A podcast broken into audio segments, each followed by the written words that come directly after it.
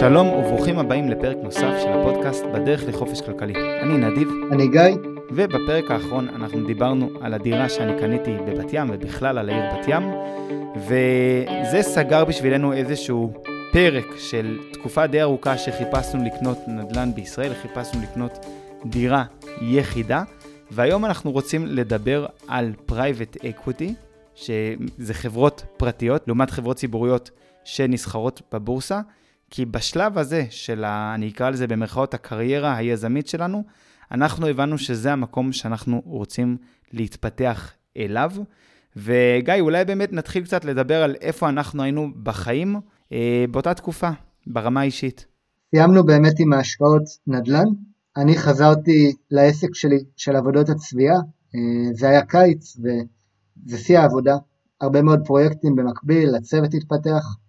אתה באותה תקופה התרכזת בללמוד את עולם ההשקעות, חפרת עוד יותר לעומק במניות, ואני כבר הרבה שנים קורא ספרים על ניהול, על, אפשר לקרוא לזה מנכלות, על עסקים, על יתרונות תחרותיים, זה תחום שהוא מעניין, תחום שהוא מרתק אותי, ואני חושב שיש איזושהי התפתחות שמשקיע עובר לאורך קריירת ההשקעות שלו. הרבה פעמים זה מתחיל בהשקעה פסיבית בשוק ההון, זה ממשיך לנדל"ן, בהמשך זה מגיע לבחור מניות ספציפיות אצל חלק מהאנשים, ואני חושב שהשלב הבא, שהוא שלב שהוא הרבה יותר מתקדם, זה באמת הסיפור של פרייבט אקוויטי, של חברות פרטיות, ואני סיפרתי לך נדיב על איזושהי עסקת פרייבט אקוויטי ששמעתי עליה, ודובר על חברה שנמכרה במכפיל רווחים של 3. כלומר מישהו קנה חברה פרטית, כשהוא שילם עליה 3 שנים של רווחים קדימה. ואתה שמעת את הסיפור הזה ואמרת, גיא, בוא נעשה את זה גם. כן, באותה תקופה אני הייתי מאוד מודע למכפילים שמבקשים עבור חברות שנסחרות בבורסאות השונות ברחבי העולם, ולא רציתי לשלם את המחירים האלה, בטח כשהרגשתי שאנחנו אמורים להיות באמצע משבר גלובלי, ואם אני באמצע משבר גלובלי, למה מניות כל כך יקרות? ומאוד קסם לי לקנות חברות במכפילים מאוד מאוד נמוכים, של שנה של רווחים, 2-3 שנים של רווחים, לקנות חברות לפי ה-Net Asset Value, לפי שווי הנכסים שלהם, זה משהו שמאוד קסם לי. ידעתי שככה וורן באפט גם התחיל את דרכו כמשקיע, וזה משהו שאני הייתי מאוד להוט לעשות. עכשיו גם לך וגם לי היה ברור שאם אנחנו הולכים על מתווה כזה של פרייבט אקוויטי, כמה דברים אני חושב שבאמת היו ברורים לנו. דבר ראשון, שאנחנו לא קונים חברה אחת, אנחנו קונים כמה חברות, כי אנחנו מבינים שבפרייבט אקוויטי יש הרבה יותר סיכון. אנחנו יודעים שהסטטיסטיקה היא שרוב העסקים הקטנים לא שורדים 2, בטח אם זה בתחום המסעדנות וכאלה, לא שורדים אפילו 2, וידענו שאם הסיכון הוא ברמה כזאת, כדאי לנו לפזר את הסיכונים על פני כמה השקעות, וגם ידענו שאם אנחנו נכנסים לעסקה כזאת, אנחנו לא מחפשים לקנות עסקה קטנה. אנחנו כמו שבנדלן הבנו שאנחנו לא מחפשים לקנות דירות של 500, 600, 700 אלף שקל, הבנו למה זה לא שווה לנו את הזמן, למה מבחינה מיסויית זה לא שווה לנו. אז אותו דבר גם לגבי השקעות בחברות פרטיות, הבנו שאם אנחנו קונים חברות פרטיות, אלו לא עסקים ששווים 300, 400 אלף שקל, אלא עסקים ששווים כמה מיליוני שקלים, ובאמת תכננו לקנות כ3 עסקים בשווי של כ3 מיליון לכל עסק, ולהכניס פה איזשהו משקיע, להשתמש במה שנקרא other people's money. גיא, אתה רוצה קצת באמת להרחיב פה על המושג הזה של כסף של אחרים, other people's money? כן, הרעיון פשוט. אם אנחנו רוצים לפתח את המיומנות היזמית, לפתח את המיומנות של לבחון חברות לרכישה, של לנהל חברות, אז אנחנו צריכים פה יותר כסף מאשר שיש לנו ברמה האישית להשקיע. גם אם היה לנו את הכסף לקנות את 3 חברות האלה ב3 מיליון שקלים כל אחת, לא נכון לנו לשים את כל הכסף בסל אחד, ונכון גם לבן אדם שהוא יזם וגם לבן אדם שהוא משקיע, שיהיו לו נכסים גם בשוק ההון וגם בנדל"ן, זה נותן איזושהי יציבות, ובאופן כללי זה דבר שהוא טוב ובריא ליזם, להיות מסוגל לגייס כסף, בהנחה שהוא יודע לתת תמורה טובה למישהו מגייס ממנו את הכסף, והתחלנו לחשוב על מתווה, איזה מתווה נוכל להציע למשקיע פוטנציאלי, שיהיה משתלם עבורו. ידענו שאנחנו מחפשים משקיע אחד, עם כיסים מאוד עמוקים, לא רצינו עכשיו לגייס כסף מ100 אנשים שונים, והמתווה שחשבנו להציע, זה מתווה שבו אנחנו נעמיד חלק מההון העצמי לעסקאות, במקרה הזה דיברנו על לרכוש עסקים בשווי מצטבר של אזור 10 מיליון שקלים, אז אמרנו שאני ואתה נדיב נביא 1 מיליון שקל של מזומן לשולחן, 500,000 כל אחד, נגייס ממשקיע עוד כ3 מיליון שקלים, ויחד עם ההון העצמי שלנו וההון העצמי שלו, עם 4 מיליון שקלים האלה למעשה, נוכל לבוא לבנק ולקבל הלוואה בנקאית, הלוואה עסקית, לרכישת אותם עסקים של עוד 60% משווי הנכס, ולהגיע ככה לאותם 10 מיליון, וכדי שזה ישתלם למשקיע, כדי לתת לו איזשהו ביטחון, אמרנו שהרווחים או ההכנסות ילכו קודם כל להחזר ההשקעה שלו, אחרי זה להחזר ההשקעה שלנו, אחר כך ברווחים נתחלק שווה בשווה עד סף רווחים מסוים, שאנחנו גידרנו אותו כ10% בשנה, ומעבר לזה, כלומר הרווח העודף נקרא לו, הוא ילך ברובו אלינו, כלומר 70% מהרווח העודף אלינו ו30% אל המשקיע, שאני חושב שזה מתווה שהוא די אטרקטיבי למשקיע שסומך עלינו, מה שלא היה פשוט למצוא, משקיע שיצמוך עלינו בלי ניסיון ורק עם הרבה מוטיבציה ורצון לעשות. כן, אני חושב שבאמת האישור הזה של התמריצים, שלנו יש את התמריץ שהעסק יצליח, כי אנחנו לא מרוויחים אלא אם הוא יחזיר את ההשקעה שלו, ולא יש את התמריץ להשקיע, זה משהו שהוא מאוד בריא. בכללי יצא שם רע מאוד לעולם הזה של כסף של אחרים. זה, אלף כל זה נשמע נצלני, שאני חושב שזה לא חייב להיות נצלני בכלל, זה תלוי בקונטקסט, ותלוי איך משתמשים בזה, ואם מכבדים את הכסף של אחרים.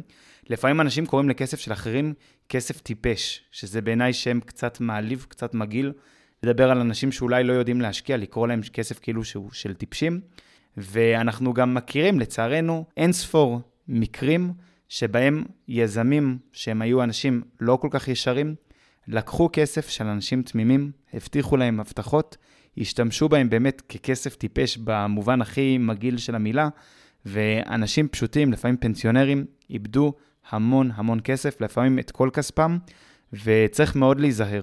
בסדר, צריך מאוד להיזהר כשאנחנו משקיעים כסף, ואנחנו הכסף הטיפש במרכאות, אנחנו הלא מנוסים, אנחנו נכנסים לעסקה עם צד שני, שהוא הרבה יותר מנוסה מאיתנו, אנחנו צריכים לראות שאנחנו מגנים על עצמנו. אני יכול להעיד, גיא, שאנחנו מאוד היה חשוב לנו שכל משקיע שייכנס איתנו יהיה מרוצה, אנחנו ראינו את זה כעסק שרצינו לגלגל אותו, שיהיה עסק מאוד מאוד גדול, עם מוניטין מאוד חיובי, אבל זה כן משהו ששווה להכיר לגבי כסף של אחרים. אנחנו בעצם רצינו ללכת על החזון הזה של וורן באפט. בעצם וורן באפט קרא לחברה את החזקות שלו, ברקשייר האת'ווי, שהיום היא חברה ששווה מאות מיליארדי דולרים, אז אנחנו באמת רצינו לפתוח חברה כזאת, אנחנו רצינו לקרוא לה Punch Card Investing, על פי העיקרון של באפט באמת, שדיבר על עיקרון הכרטיסייה.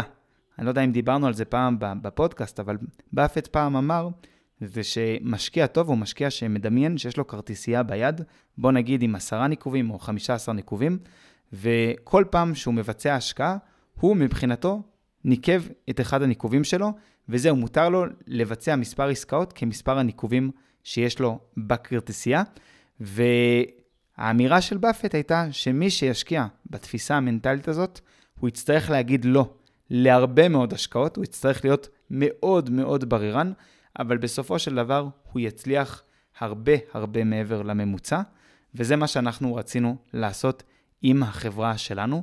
ועכשיו, גיא, כשאני עכשיו יודע מה המתווה שלי, איך אני מגייס משקיע, מה אני הולך לבקש מהבנק, החלק הבא שנשאר לעשות זה בעצם למצוא עסק שהוא למחירה.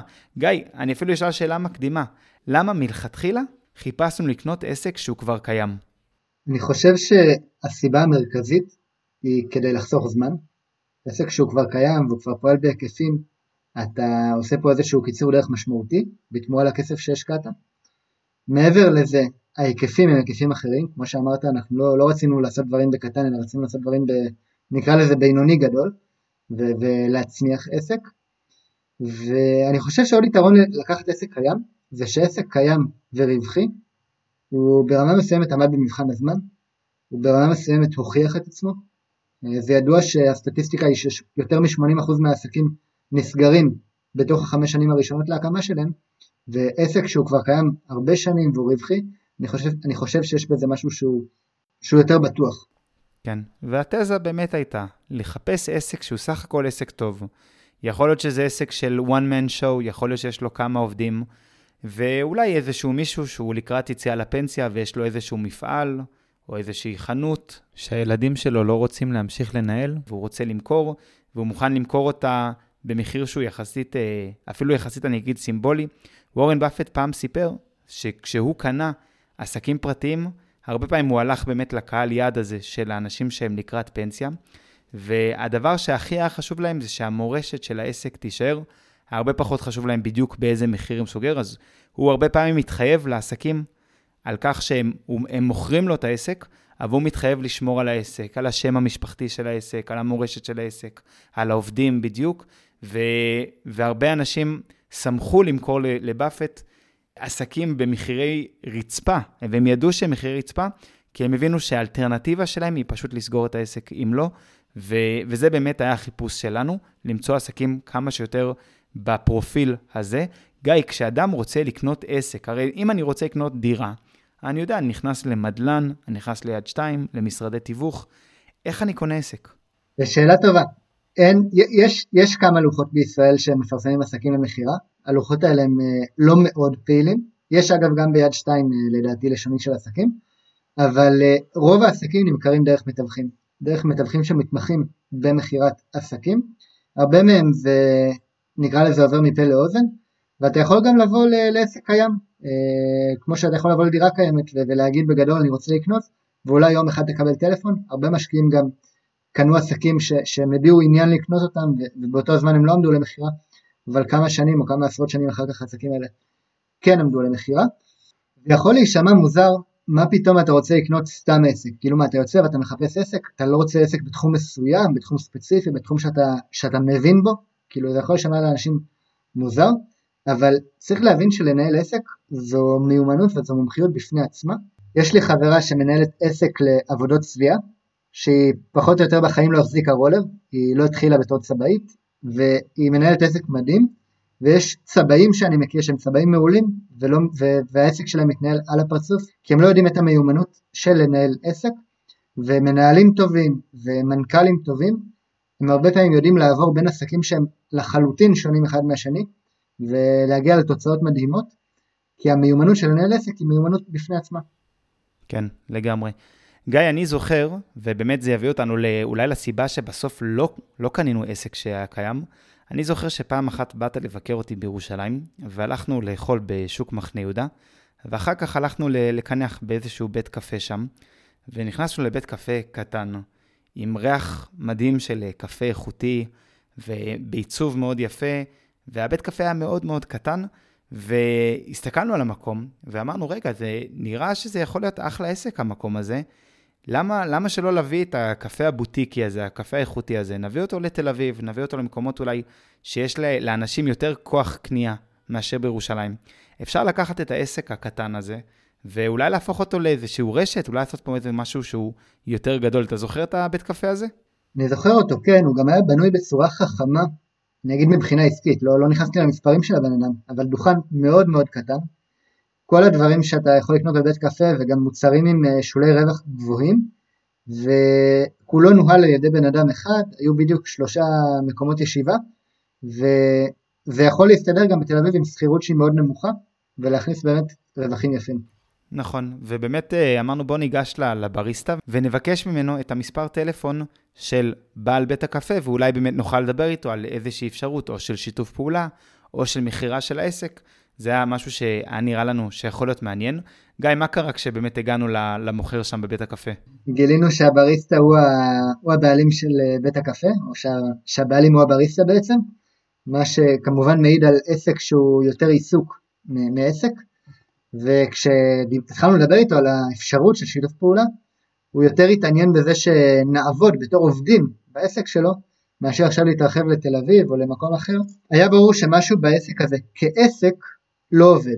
עכשיו, זה המקרה הקלאסי של בעל עסק, שהוא יודע את העבודה נקרא לזה, אבל לאו דווקא יודע להכניס אנשים אחרים במקומו ולהתפתח כלפי מעלה. כן, זה בעל עיסוק. אני באמת חושב שצריך להבדיל בין בעל עסק לבעל עיסוק. כן, ברמה התיאורטית זה אותו דבר. הוא בעל עסק, אבל בן אדם שצריך להיות בבית הקפה שלו כל הזמן, ולהגיש את הקפה ולהכין את הקפה, והוא לא יכול לסמוך על להביא מישהו עובד שיעשה את העבודה הזאת בשבילו. אז הוא בא לעיסוק, והרבה פעמים באמת גילינו גם ביד שתיים, גם על ידי מתווכים, שהרבה מהאנשים שמוכרים את העסקים שלהם, באמת מוכרים לנו עיסוקים. עכשיו, זה לא דבר נורא. הרבה פעמים העיסוקים האלה שמוכרים לנו, הם עיסוקים מאוד מאוד רווחיים. כשאני משווה את זה, לדוגמה, למישהו שהולך לאקדמיה לשלוש שנים, ומשלם על זה גם בזמן שהיה מאוד מאוד יקר, וגם בהמון כסף, ואז מקבל משכורת של 10 או 15 אלף שקל, אני אומר, לקנות עסק ב-50 אלף שקל או ב-100 אלף שקל, שמכניס לי משכורת של 30, בעיניי זו פעולה פיננסית הרבה יותר הגיונית מאשר האקדמיה. אבל אתה ואני, היה לנו ברור לחלוטין שאנחנו לא מחפשים לא לעבוד בשום עסק, לא רק שלא כבריסטה בבית קפה, אנחנו לא חיפשנו עבודה, חיפשנו משהו שיכול להיות עסק, ולכן אנחנו ירדנו מכל האפשרויות הפרייבט אקוויטי שבחנו באותה תקופה, ואני חושב שאחת הסיבות שהיה קשה למצוא עסקים שהם באמת במצוקה, שמוכנים למכור במחירים שהם אטרקטיביים, שמשקפים את עומק וגודל המשבר של תקופת הקורונה. זה בגלל שהמדינה באמת סייעה לבעלי עסקים, לא רק מדינת ישראל, מדינות בכל רחבי העולם סייעו לבעלי עסקים לעבור את התקופה הקשה הזאת, ואפשר לדבר האם מבחינה חברתית-כלכלית זה הדבר הנכון לעשות, או הדבר הלא נכון לעשות, יש פה שיקולים לכאן ולכאן, אבל אנחנו לא ראינו בעלי עסקים, למרות כמה שהמצב היה קשה, והמצב בירושלים היה קשה מאוד, מאוד באותה תקופה, אנחנו לא ראינו בעלי עסקים שבאמת מוכנים למכור את העסקים שלהם במחירים הגיונים, ורוב בעלי עסקים שראינו שמוכנים למכור את העסקים שלהם, או שהם היו עסקים שהם עיסוקים, או שהם היו עסקים יותר מדי מורכבים ויותר מדי עיקרים, מחוץ למה שנקרא ה-circle of competence שלנו, מחוץ למעגל המיומנויות שלנו שאנחנו מרגישים נוח להשקיע בו. הבנו פשוט שבהיקפים שבהם חיפשנו, שבאמת נקרא לזה מיליוני שקלים בודדים, אין לך באמת עסקים שהם עסקים, שהם חברות לקנות. אתה בטווח מחירים של עיסוקים, כי עסק דורש מנכ"ל, ולא הגיוני להחזיק מנכ"ל על עסק שהוא קטן, ואני חושב שקצת הבנו שיקח לנו זמן להגיע לפרייבט אקוויטי, ושאנחנו רוצים להתחיל ממשהו יותר קטן, ממשהו שאנחנו יוצרים בעצמנו. נכון, זה באמת היה חלום שלנו, הרבה מאוד שנים שדיברנו עליו, להקים יחד איזשהו עסק, ובאמת בפרק הבא של הפודקאסט אנחנו נדבר על חברת אתיקה, שהיא הייתה החברה הראשונה שהקמנו יחד. מקווים שזה היה לכם מעניין ומלמד. תודה שהזנתם לפרק נוסף של הפודקאסט בדרך לחופש כלכלי. אתם מוזמנים לעקוב אחרינו בדף הפייסבוק, לשאול שאלות, להעיר הערות. אין לראות בנאמר בפודקאסט משום ייעוץ פיננסי. אנחנו בסך הכל משתפים אתכם במסע שלנו בדרך לחופש כלכלי. בהצלחה.